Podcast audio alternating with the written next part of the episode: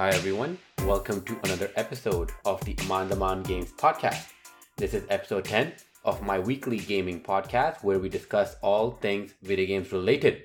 Tune in every Wednesday for new episodes and to support the show, please subscribe, comment, and rate this podcast on your podcast platform of choice. You can email me any questions at amandamangames at gmail.com. That's amandamangames at gmail.com. All the various social media links will also be in the description. So we don't have too many news things happening in the video game world. Um, I did kind of look into anything interesting we could talk about. So I have a few ideas for the later half of the show, but I think uh, so we have, we, we did have a, a pretty cool next gen reveal that we will we will go into. But I want I want to save that for the middle of the of the news cycle, the news part of the of the show. So we're gonna first jump into this article that comes from Tech Plus Game from Shibu. Um, so basically, apparently, Sony is refunding Last of Us Part Two pre-orders uh, digitally and even for Iron Man VR and, and, and stuff like that. I'm assuming they're doing it for anyone if you have pre-ordered physically as well. So the article reads Sony has already removed The Last of Us Part 2 from the PlayStation Store. The product entry can no longer be called up. Pre orders are also not possible. Now, the company has stated that all the consumers will automatically receive a refund who have pre ordered the game. Sony has now confirmed that the amount, amount for pre orders from The Last of Us Part 2 will be refunded. The same applies to Iron Man VR. Sony has made an announcement on its official PlayStation website. The Last of Us Part 2 and Iron Man VR have been delayed. All digital pre-orders, uh, pre-order consumers will all, consumers will automatically receive a refund. Please check your email for more details. Uh, this is obviously a good call on on Sony's Sony side, but at the same time, it's a little worrying as to why they felt the need to completely remove it from the PlayStation Store. Because at this point, they can. I, I think it's pretty well known that you know the Last of Us Part Two has been delayed, um, at least delayed indefinitely. We don't know how long. So leaving the pre-orders up, I mean, we there's the games on on the PlayStation Store and on the Xbox Store even even Steam and stuff that ha- doesn't have like a release date or we don't know if it will be released in in 2020 itself. You know, so I'm not sure what the reasoning was to completely remove it. If it was to you know revamp it in some way, it, it to put maybe a, a bit of a marketing push when they when the pre-orders go live again. I like I'm trying to understand like the reasoning behind it, uh, or because the, the, obviously one of the reasons is you know because it has been delayed, but the other reasoning, the the thing that I'm hoping it's not, um, and the thing that pro- like kind of worries me is that they see that this game might not come out until later this year, and when I mean later this year, I mean like October, November, or like close to PS5.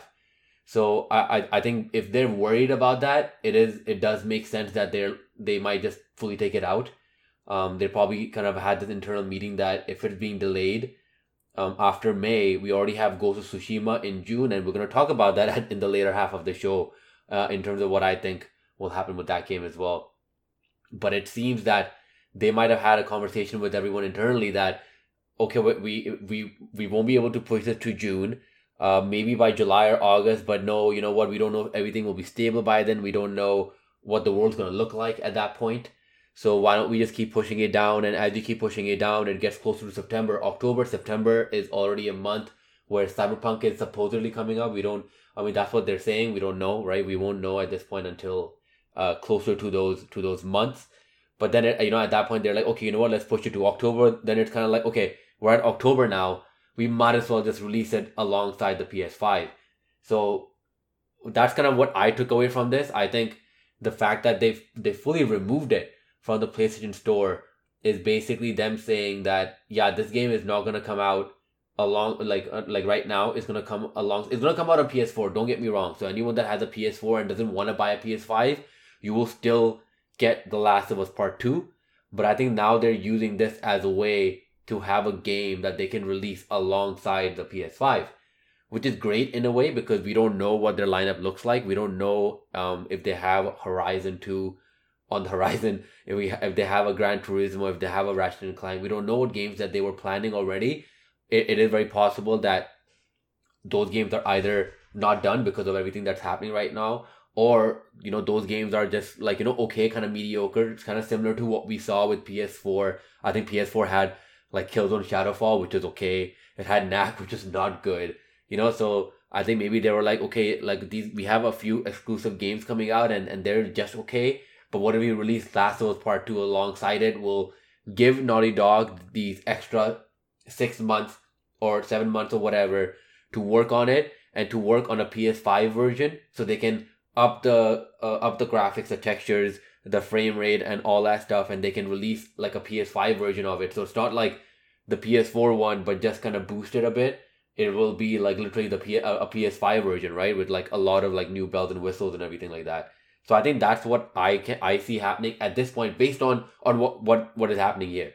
You know, obviously it, it it's very possible that they're like, yeah, you know what, we're ready. Uh, we didn't release it in May, but here you go. Uh, even though it's really close to Ghost of Tsushima, we're releasing it in June. You know, like I like it's very possible.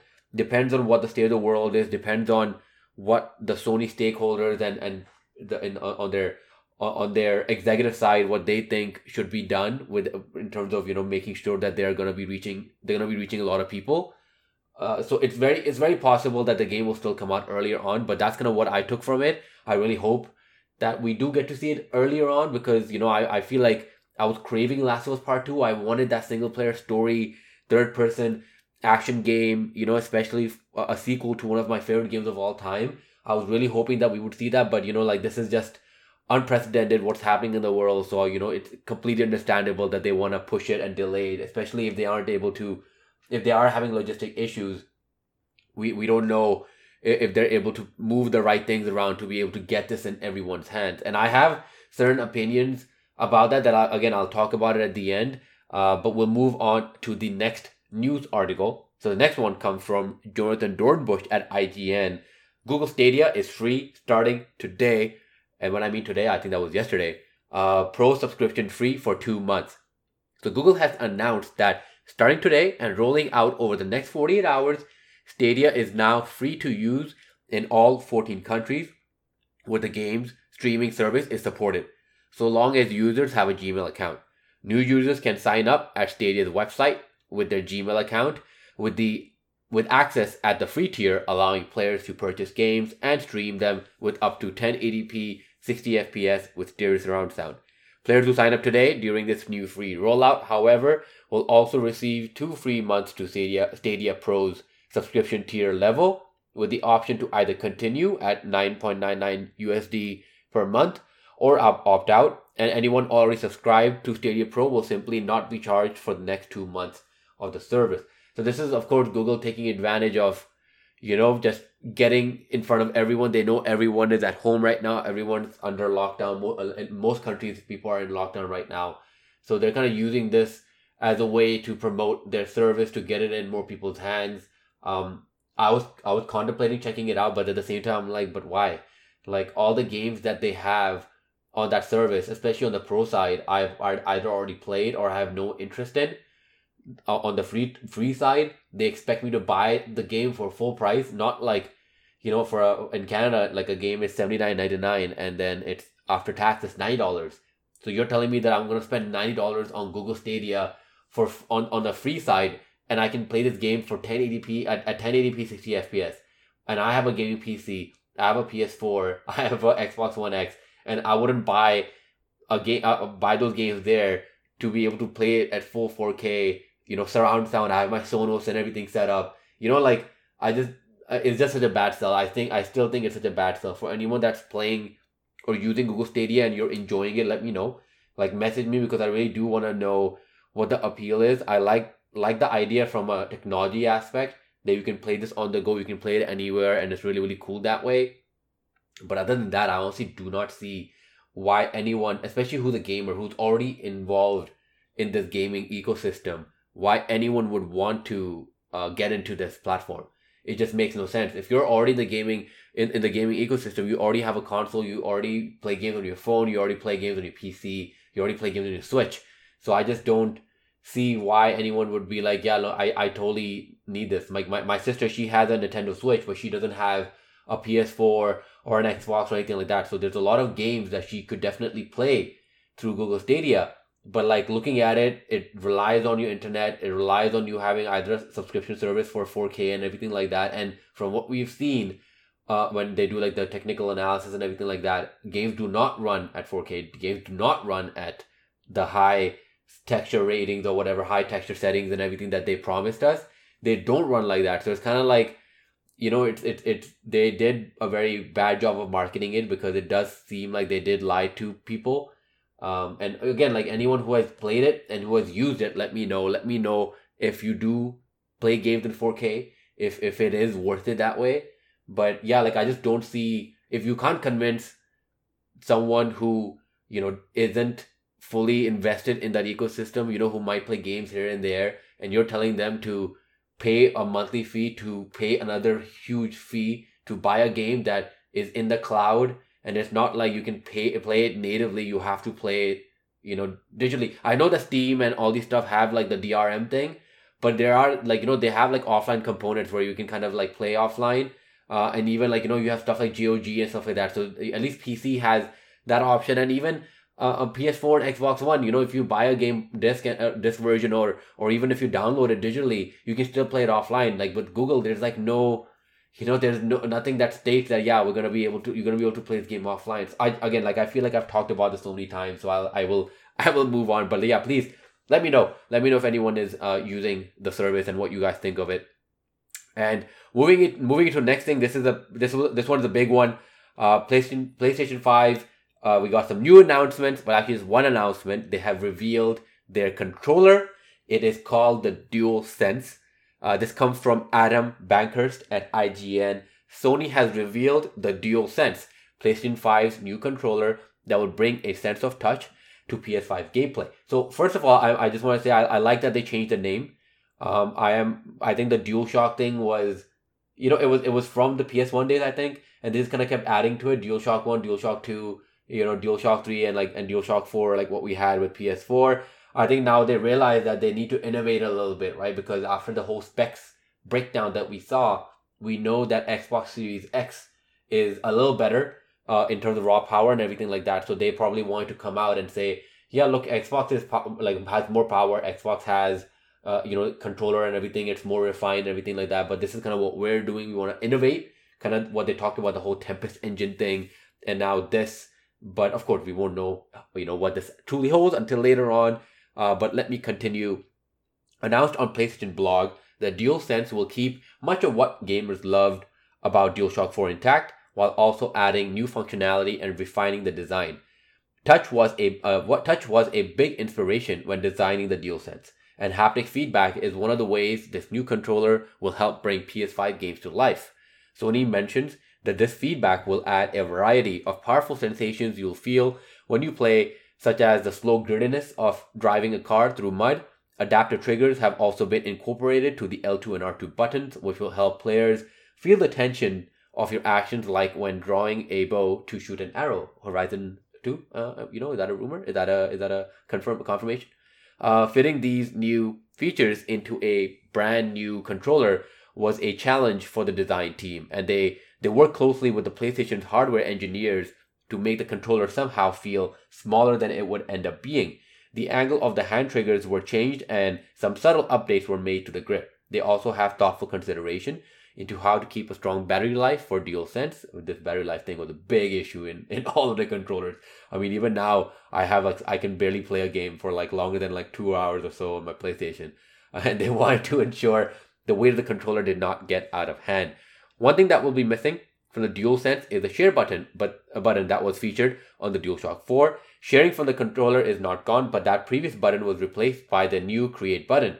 Sony promises more details will be revealed on this change as we get closer to PlayStation 5's launch. DualSense will also have a built-in microphone array that will allow players to easily chat with friends, even for those who don't own a headset. That's pretty cool. I like that one. Um, as for the controls colors, it's a bit of a non-traditional design as far as P- uh, PlayStation is concerned. Usually the PlayStation controllers have a single color, but the DualSense has a two-tone design to make it stand apart. Additionally, the position of the light bar, which uh, will be returning, was moved to give it an extra pop. Now the light bar sits on either side of the touchpad as opposed to the top of the controller. So there's a lot to break down. Uh, the haptic feedback thing, I think they kind of talked about this before, and I'm already very on board on this because you know I have an iPhone X and and I think most newer smartphones have haptic feedback, so you kind of already know the type of vibrations you can get from that. For anyone that has a Nintendo Switch and has played games like One Two Switch, I know they don't really fully take advantage of that of, of that feature uh, in on, in those in those Joy Cons, which is one of the reasons why it's so expensive. Um, I think if they did, there'd be so many cool things they could do with it. But you know, like when you play that marble game in One Two Switch with the with the Joy-Con, it, it is actually quite cool. It is you know, especially when you're supposed to count how many marbles in there, and like you know, the first time you think about it, you're like, oh my god, this is just gonna be stupid. It's gonna be a guessing game. But when you are actually moving it, you actually like you know sense marbles going down and up on the controller, and like that was that's just amazing, right? And and the fact that PlayStation is going along with it, it seems that Xbox doesn't have that. I'm not sure, but it seems that you know the PS5 is like yeah we're gonna put it in our controller. It's gonna be all over. So you know, and and and even the uh, adapter triggers as well. Uh, I I just I just wonder.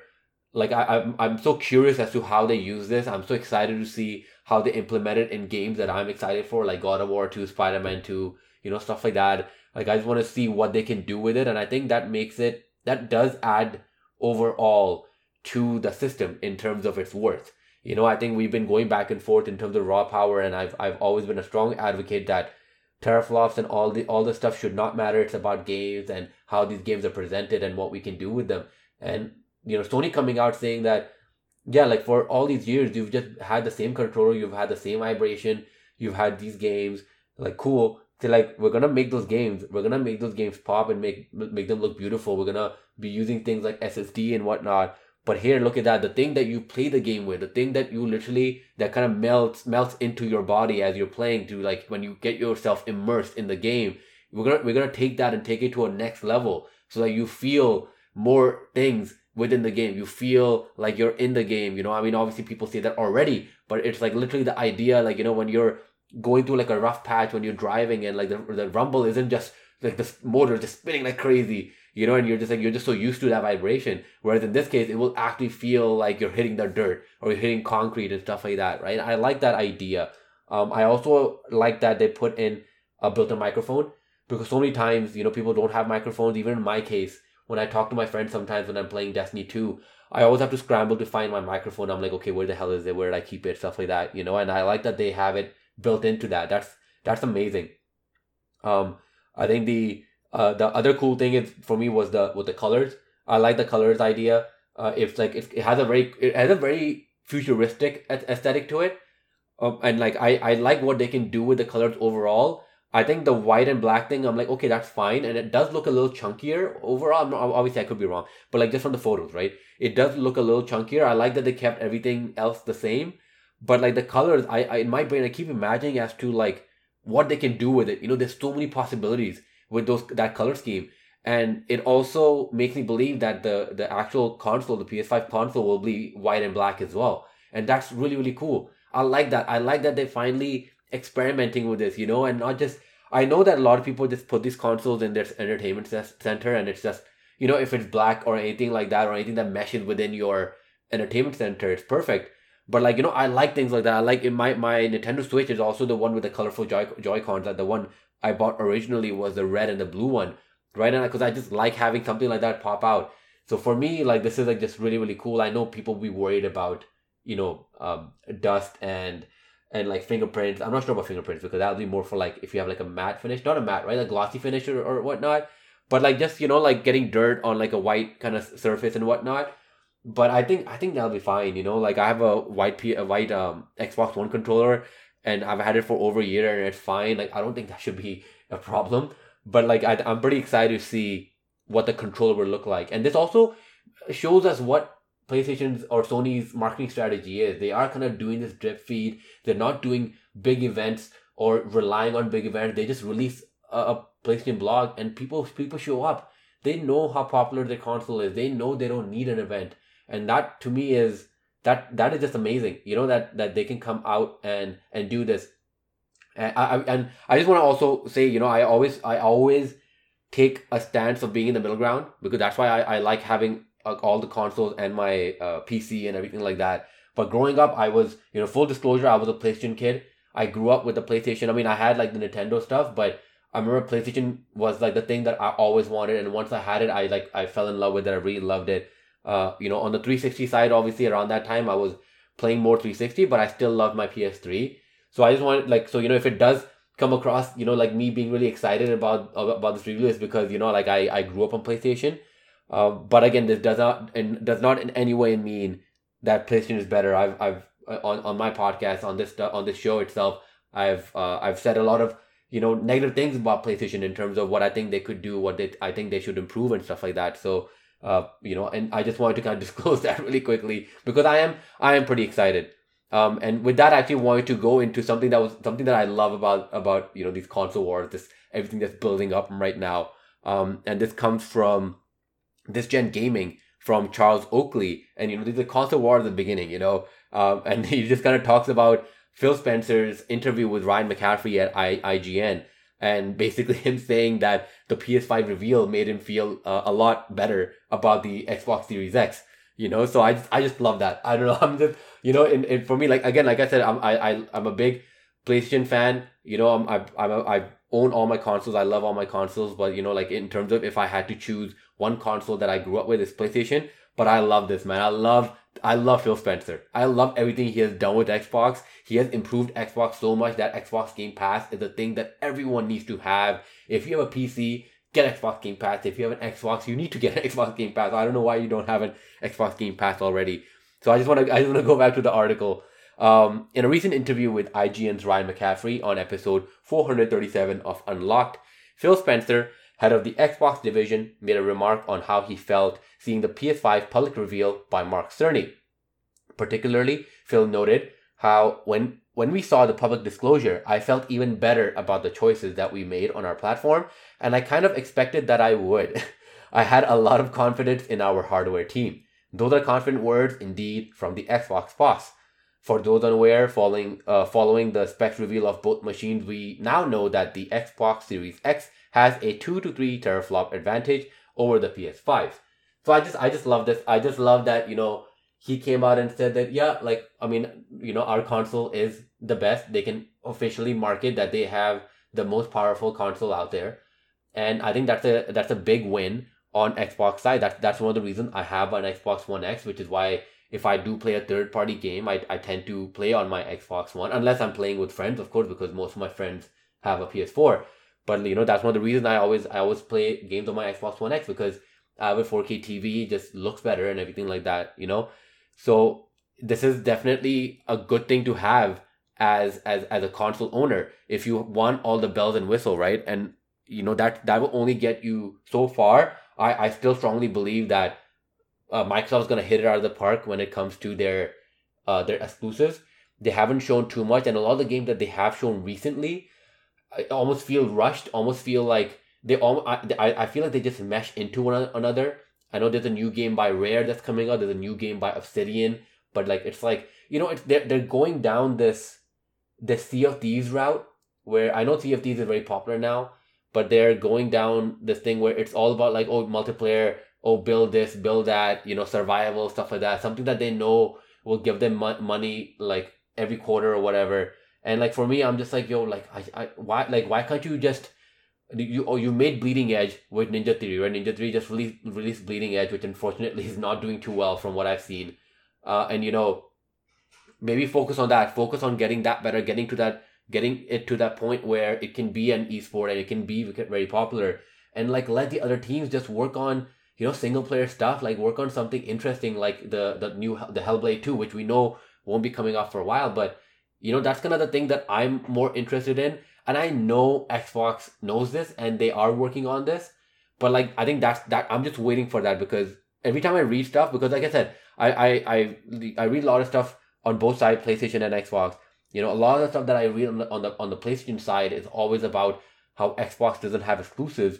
And I look at it, I'm like, man, like they already have Halo Infinite coming out this year with the with the the developers they have working under them and with the money that Xbox and Microsoft has, like the sky is the limit. There's gonna be a time or like a year or two years from now, whenever, where it's gonna be like what we experienced with um, when God of War, Spider Man, Detroit Become Human, Days Gone, Horizon Zero Dawn. You know when all these games came out within the span of like a year or like two, three years or so, it, it's gonna be like that. Just like you just wait. It's gonna be a time when um we're gonna have like the new Fable game. We're gonna have obviously we're gonna have Halo. We're gonna have like a new Gears game. We're gonna have like I'm trying to think like of more like maybe a new Forza Horizon game. You know, we're just gonna have like a bunch of these cool uh, Microsoft Microsoft games, and always I'm just naming games that they have already you know that are just sequels. I'm not even talking about newer games like that we we saw on the PlayStation side this generation, right?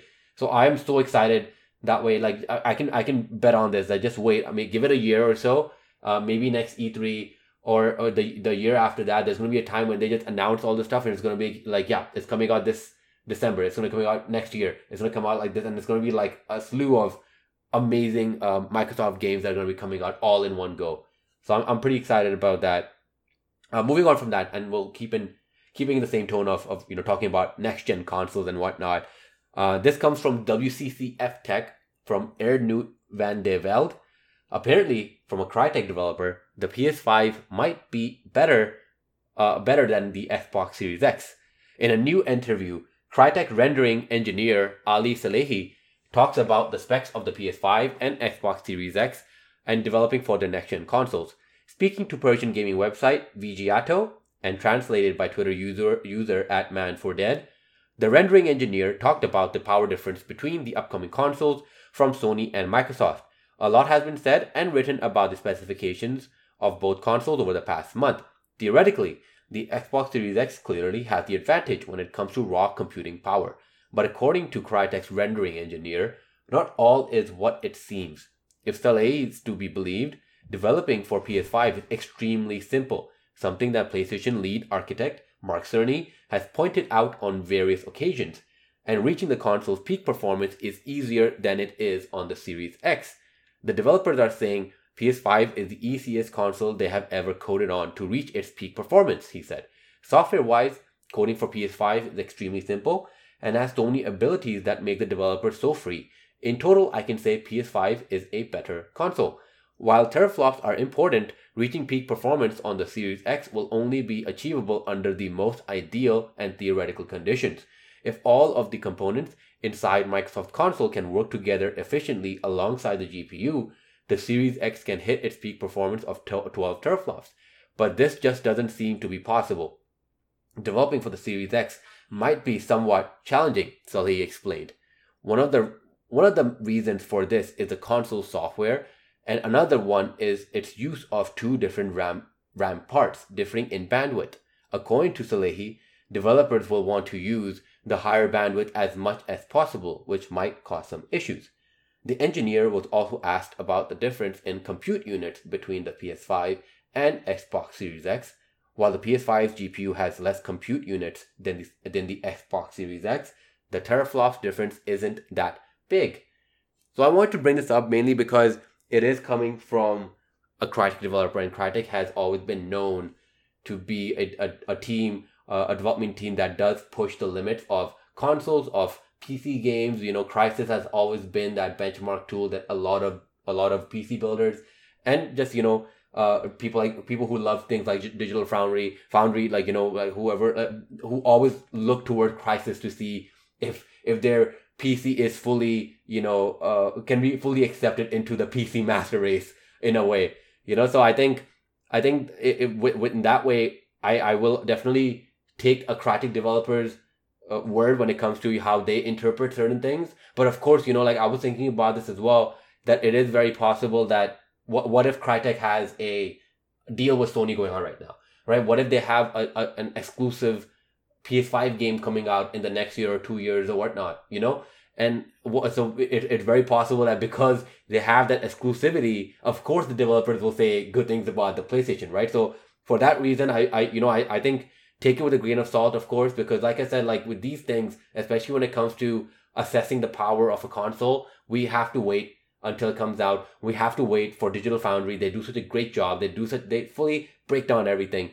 You know, the one thing I do wanna uh, uh, wanna bring to attention is how Salehi how he talks about the uh, the fact that you know even though Xbox Series X is more powerful, it, it is very hard to fully use that juice, use that power.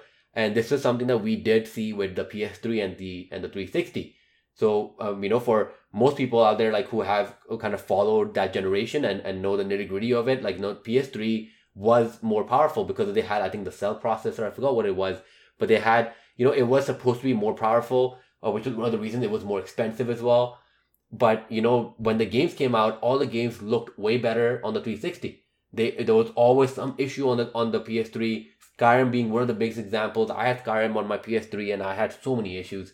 At that point, I just I just shifted toward completely towards 360. I'm like, there's no point in buying stuff on on PS3, especially multi-platform stuff, just because everything just seems to like get destroyed on that on that console for some reason.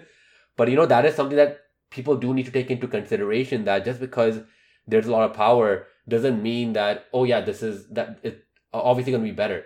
Uh, we see that with GPUs as well. Sometimes there'll be older GPUs or GPUs that are theoretically not as powerful as certain GPUs. Like I have an RTX 2080 and sometimes AMD GPUs that are not as powerful as, as, as the RTX 2080 perform perform better in benchmarks, right? For for certain games. And it's just about how that game is able to use the AMD GPU versus the NVIDIA GPU, right? So I feel like it's also very important to look at things like that. But again, like like I said, like this is purely based on what he what he had said uh, it you know it, it could have it, like it, it has to be looked looked upon in the way that you know it's possible that they have an exclusive deal with Sony. We don't know, so for that reason, let's just take this for what it is, and hopefully in the next couple of months or so, we'll f- hopefully get a release date uh, in terms of when it's coming out, and we'll finally start seeing some games. And then once Digital Foundry has their hands on all of this stuff, we'll we'll get a proper answer as to which will be a, better console overall to develop for. Because I think even even if it's you know, in terms of the power and everything like that, the power and everything is fine and it's great. But like at the end of the day, it is about the games, right? As long as I'm getting great games, as long as I'm getting great exclusives, that's kind of all that matters.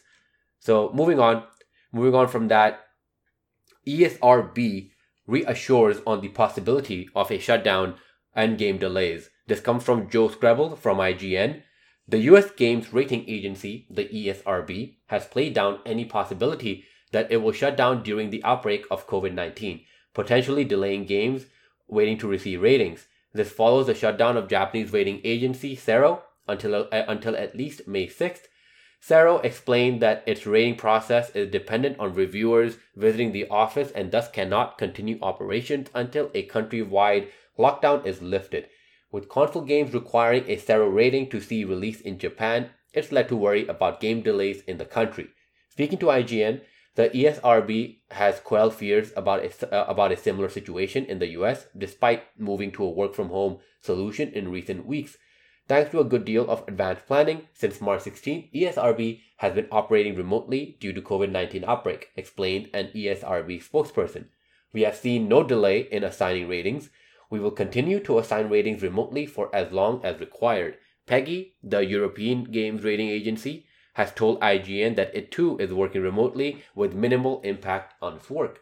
So even though this seems like a, a, weird article I pulled up, it, it was quite important because of the delay that we saw with Last of Us and everything like that. There was a lot more concern in terms of because of for for other games, and this will be the main topic that we will be talking about later as well. Uh, that we might start seeing delays for other games because they're just not being rated. Right? If these games aren't rated, they can't go to retail stores. They can't be shipped to you they have to be rated uh, and then they they'll be fully like authorized to be shipped and be sold in a way you know? So i think that's for that reason a lot of people were, were worried because it, it is you know it is a, it is a thing that I, I remember i was having a conversation about this with everything that's happened with covid-19 and how it has disrupted so many markets. You know a lot of people believe that oh yeah but like the manufacturing plants all that stuff everything is back up and running.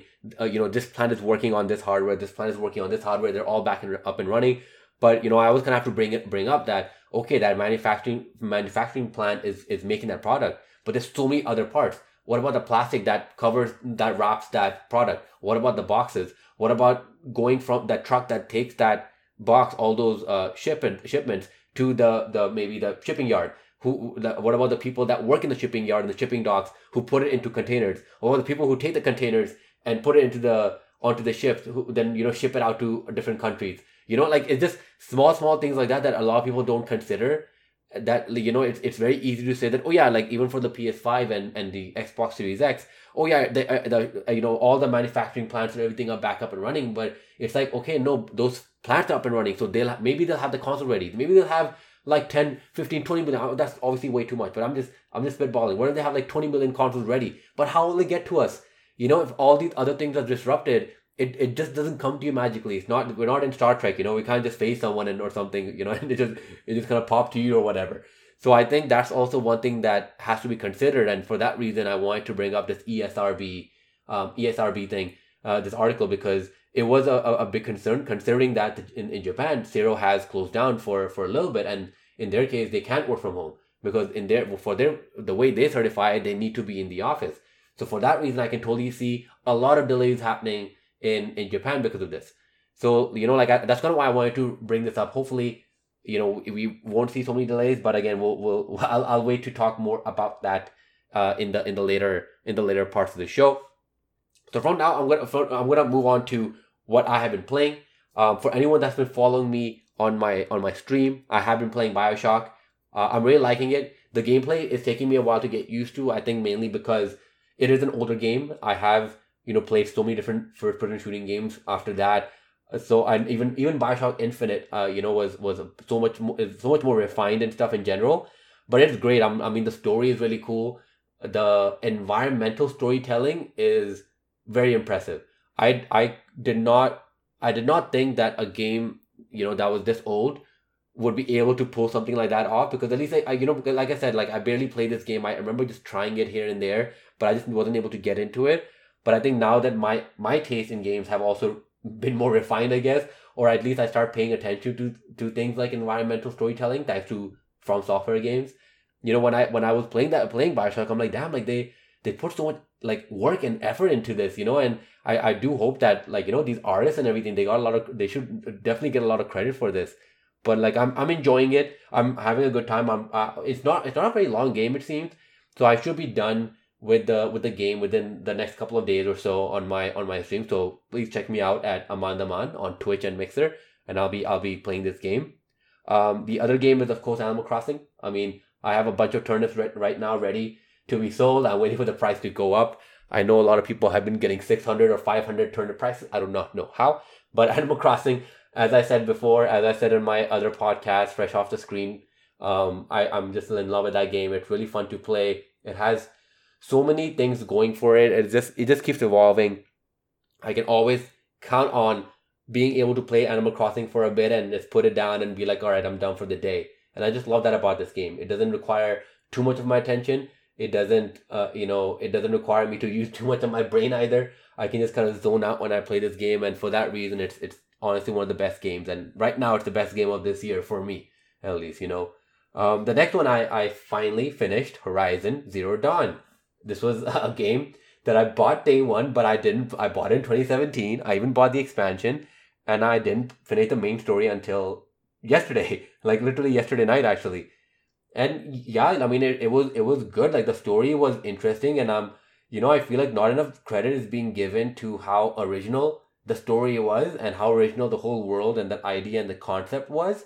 The gameplay was the main issue that I had with when you're fighting when you're fighting uh the robo dinos basically it's that uh, that gameplay is is a bit more fun uh because you know when you hit these uh, hit these like machines you kind of feel the weight of it. You know things will pop off stuff like that. But when there's unfortunately there's a lot of sections in this game that relies you to or like that wants you to fight human enemies. And like whenever I have to do human enemies it just feel I don't know the gameplay just doesn't feel right. It just uh, it I, it almost feels like Division One or because Division Two at least I feel like there's a bit more weight, but it's like Division One or you know like just like a sponge type of uh, an enemy where it's just numbers flying off or or whatever, or their bar just keeps going down and they're just standing still. Like I'm shooting people in the head, and I have like I've like everything maxed out in terms of you know I I bought like the like the Shadow Hunter bow and everything like that. So like sometimes you'll be able to get uh, headshots, but other times you know it'll, it'll, they'll be standing still and they're just kind of like their health will go down, but they're like barely like kind of react to it. You know, it'll be like a very small reaction. And I just didn't like that. I don't know why. Just maybe because I, I, I played Sekiro and I've also been playing Dark Souls 3 again. You know, the, the DLC, I started playing Dark Souls 3. So maybe because of that, like the the weight wasn't there and it just didn't feel good. But like I think that was the only thing. There was definitely some times where you know there's these machines, these robot dinos that will just kind of pounce you, and they just keep pouncing you. It almost felt like it was like a glitch where they keep pouncing you. So I'm like, like you know, like I'm like okay, I can't move. I'm like I'm like trying to move out of it, but I just can't move because they just keep pouncing as soon as you get up, and I'm like, this is like sometimes that stuff would deter me or sometimes that, that thing would push me like you know away from the game. I'm like ah, like i'll i'll play something else first and come back.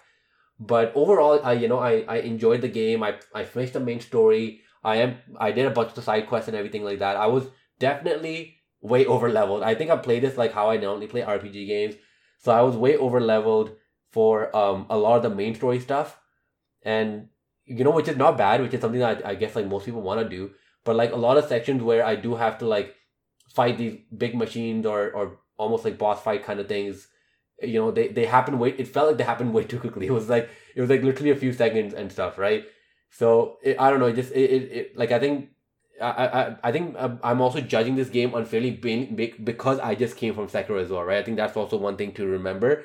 But like overall, it was a fun game. It's a really good story. You know, I think it's it's like so cheap now as well. I, I don't I don't see why anyone would not want to try this game out. I'm more excited to see how they evolve from this, what they what they take from this game.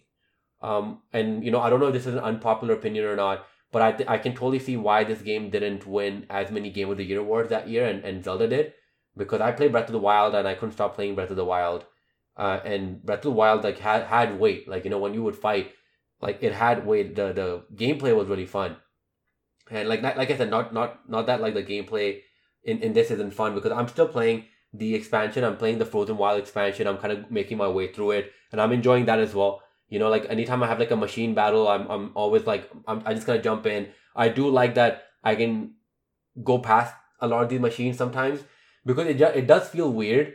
Uh, you know, I, I think as you learn more about the story, it does feel weird that you know you're just gonna anytime you go you're going in any direction, there, there's just all these machines and like they automatically get so hostile towards you that you just kind of start attacking them so I'm just like, okay, but like I just want I just want to get to my mission, you know? I just want to get to my mission. And one thing that they don't explain is how the fast travel system works.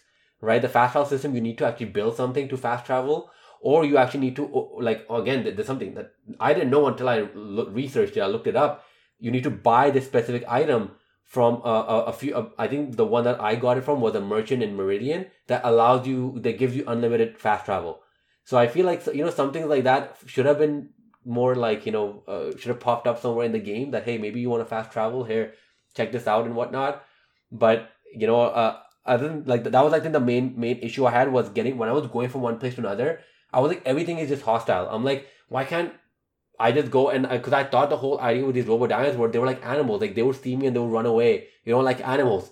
Like uh, like if you if, if I think a majority of the time if you see like a tiger or like a leopard or anything like that or even animals like in like in a in a national park they don't just charge at you. A lot of times they will run away you know? So I that's why I was like so confused. I'm like the whole point was this for for it to be like a realistic kind of like national park like jungle kind of setting or whatever with with the wilderness but every time it's like any, anything that even looks like a like things the machine that look like a deer will just start, start charging at you. And I'm like why is it attacking me? I'm like, just let me get to my mission please. I don't wanna I don't wanna kill you. And I, I was barely killing these uh these machines and I was still over level. So you can imagine that if I was just mowing down everyone like I would be way over leveled as well. So so I, that was like the only thing. But yeah overall I think it's a great game. Um I uh, from obviously the way I'm describing it, you can tell I, I didn't enjoy it as much, I think, as other people did. I know a lot of people gave it like nine and stuff like that. For me, it was definitely more towards the eight. And like I think that's still that's still a good score. It's not like a bad score, and it's not like a bad thing at all.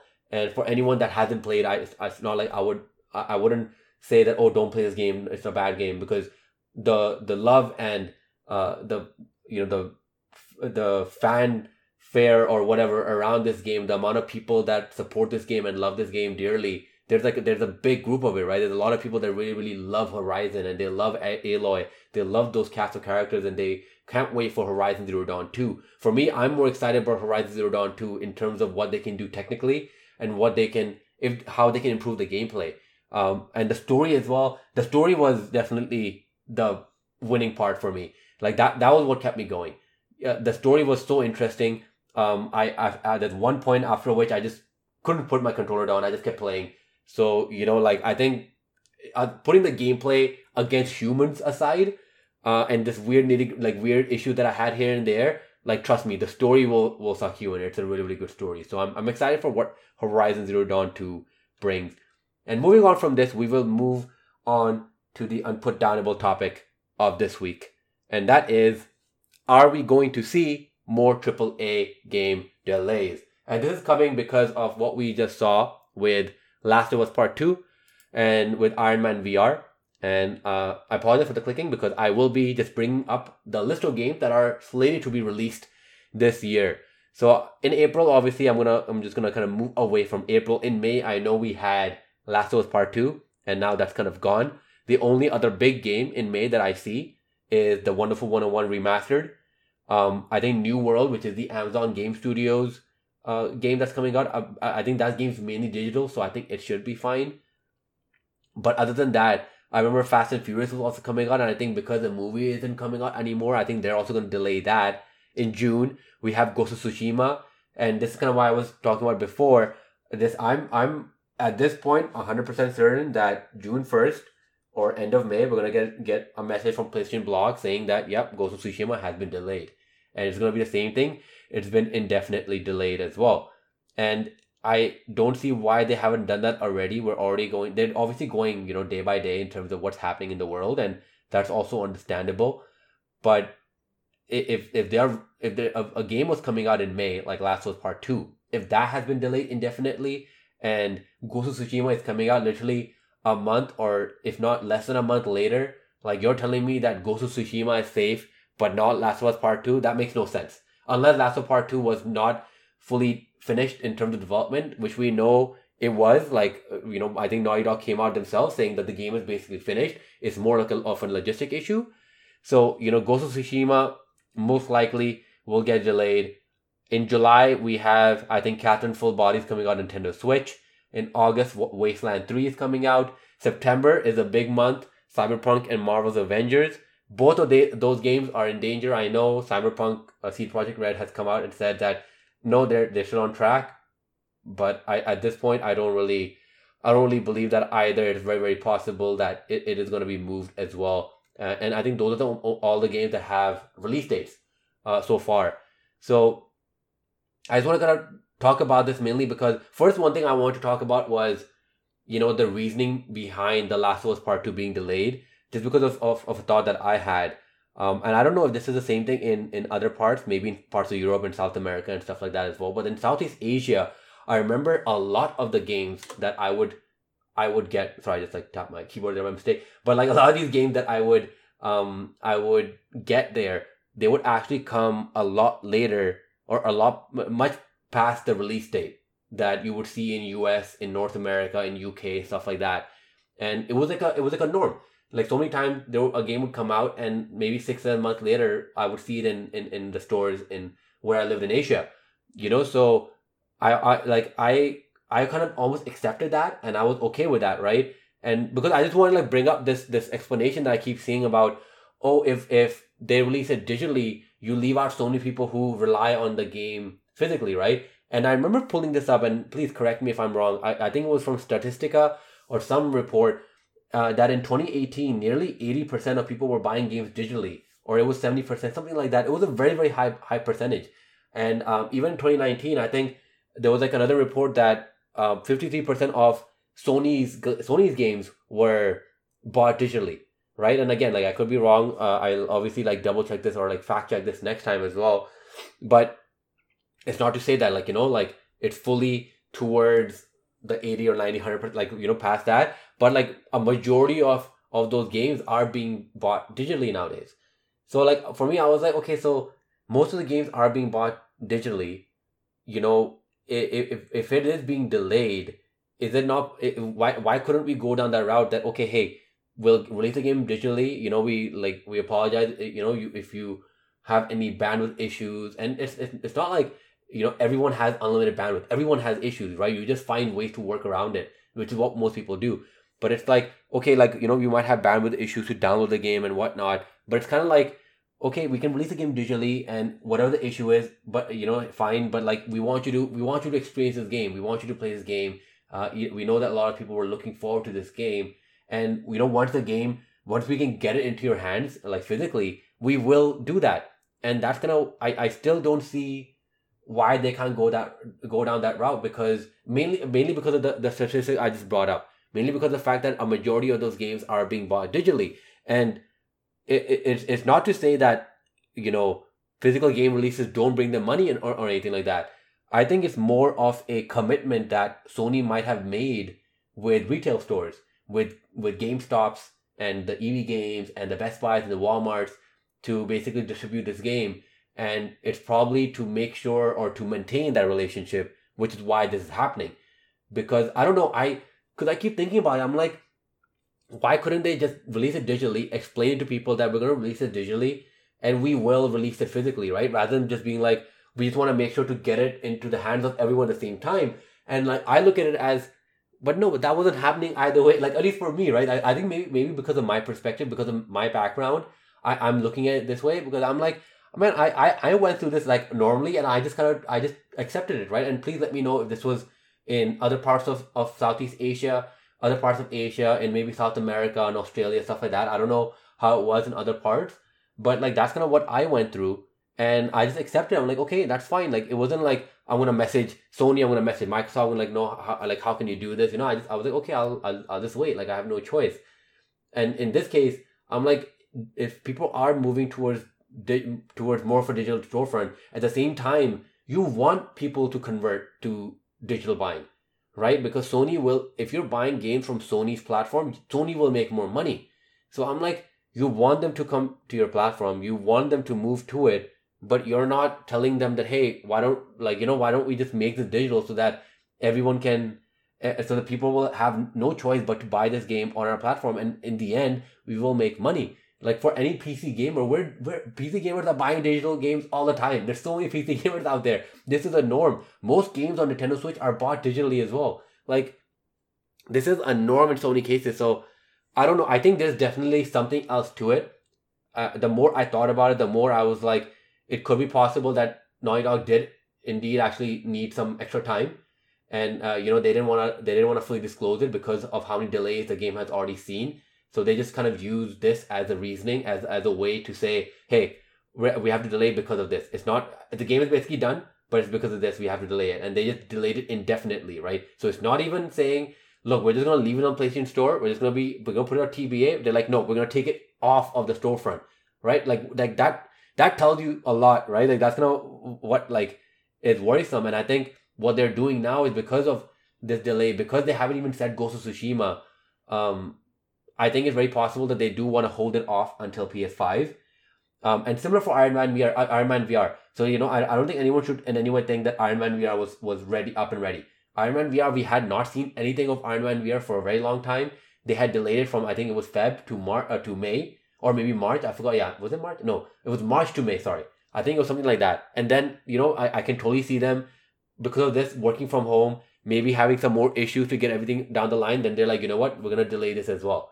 So I think that's, I think that's what is from from what I'm thinking. Uh, from you know me kind of putting all these pieces together, that's what I believe.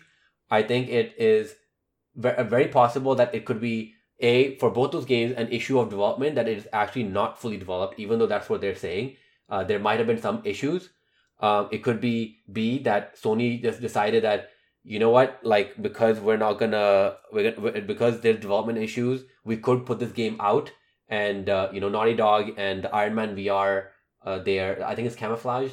that developer can put out patches and fix the game and it'll be fine or let's just hold this game for a little bit, right? This could be a perfect reason to hold this game and let them work on this. You know, see, they can say that, you know what, we're just to release it with PS5. They're like, we need, we need, there's other games for PS5 that they maybe had in development and maybe they're not ready anymore.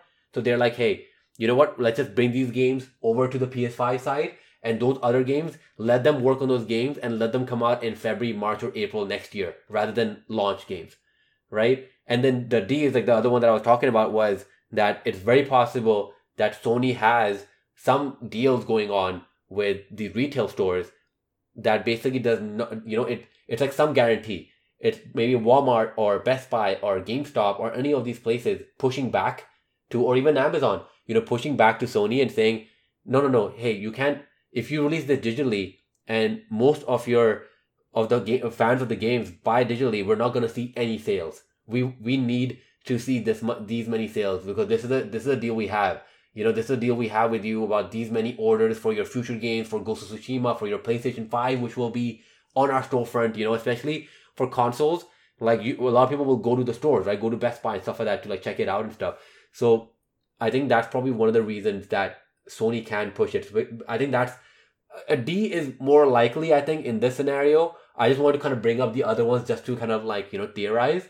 But D is what I think is very possible. And at this point of time, in no way should we expect Ghost Tsushima or any any game that has a date to be coming out at that date. You know, like just work working from home is not as simple as many people might think. Is not as easy as many people might think, and you know, in term in in in a industry where there's so many moving parts, especially with game game development, you know, I can totally understand that things are just not connecting. Things are not going together. So I think we do need to, you know, obviously give them time. I kind of talked about uh, about this with, with a friend of mine, saying that you know we already have we already have I have a huge backlog already, and I have so many games like Final Fantasy Seven and Doom Eternal that I'm going to check out at some point, and Half Life Alyx that I'm going to check out at some point, and Resident Evil Three, and Animal Crossing, of course. You know, I have so many games already that I'm making my way through that I'm like, yo, I'm I'm I'm okay with no game. Like this actually gives me more time to work on my backlog, and you know that's completely okay. So I think that's kind of the mindset we need to go in with is that hey, a lot of these games will be delayed, so don't hold off or anything into you know to buying these games. And I, I another thing I also kind of wanted to bring up was, you know, we unfortunately what we're seeing with with with COVID nineteen and what is what it's doing to the economy in general. A lot of people are losing their jobs this also means their purchasing power is going down. So this obviously impacts their ability to purchase commodity or like, you know, the, these kind of products that are luxury products, right? They're not, no one needs to play video games, right? People need food. People need, you know, but things like toilet paper. People need other stuff, you know, like to sustain a living. So I, I you know, like when everything starts to ramp up and become better, I think uh, the gaming industry needs to also understand that they can't just come out and say, here, buy a $60 video game and we're gonna sell millions and millions of these copies. It's like, no, I'm sorry, but like uh, the the number of people that have uh, pushed for uh, or I, I don't know what it was called, but like um applied for the unemployment payment plan or whatever for in US, it like went over like six million or something in like a, just a, a small amount of time. I know that in Canada it was also like a million or so uh, I think within a day or a week. I'm not sure what like obviously my, my numbers are all off, right? But like it was a very, very large amount. So there's a lot of people that cannot purchase these uh, games, you know, when they do come out and uh, especially when they if they come out in fall alongside with a new console coming out. So I think that's something that the gaming industry needs to be aware of. They can't just push one product from one month to the next because a lot of people will not be able to afford this, you know, depending on the industry and where they work. I think instead they do need to understand that they might have to fully push this if they want to see a lot of revenue, or they just need to obviously you know uh, reduce their projections for the revenue. I think they can obviously do that as well. But you know, I think that might be it might be important to like also look at it that way that a lot of these things will be, be will be delayed. I don't know if Cyberpunk might be the last big game of this year. I don't know if it will actually truly come out, and I don't know if now that we have Final Fantasy VII remake um, and the other big games are more like remasters and, and stuff like that here and there. And Gears Tactics also comes out this month, end of end of April. I don't know after that if we're honestly going to see any big games for for a very long time, which is unfortunate, right? But this is just how it is, and you, you know, at the, at the end of the day, this is we're just playing video games, we're having a good time, and there's so many other video games as well. So there's nothing for us to feel bad about because there's so many other amazing games that we can play at the same time. So I hope that I hope that the gaming industry, uh, you know, kind of understands or figures out how to deal with this and how to adapt to this. And I hope that everyone out there, you know, who is listening to this podcast, everyone is doing well, everyone's doing okay. You know, I understand everyone's going through a hard time with this, especially with this economy and everything that's happening. So I hope everyone taking care of their loved ones, staying indoors, you know, washing your hands and everything like that. And you know it's it's it's good it's good to relax sometimes and play video games.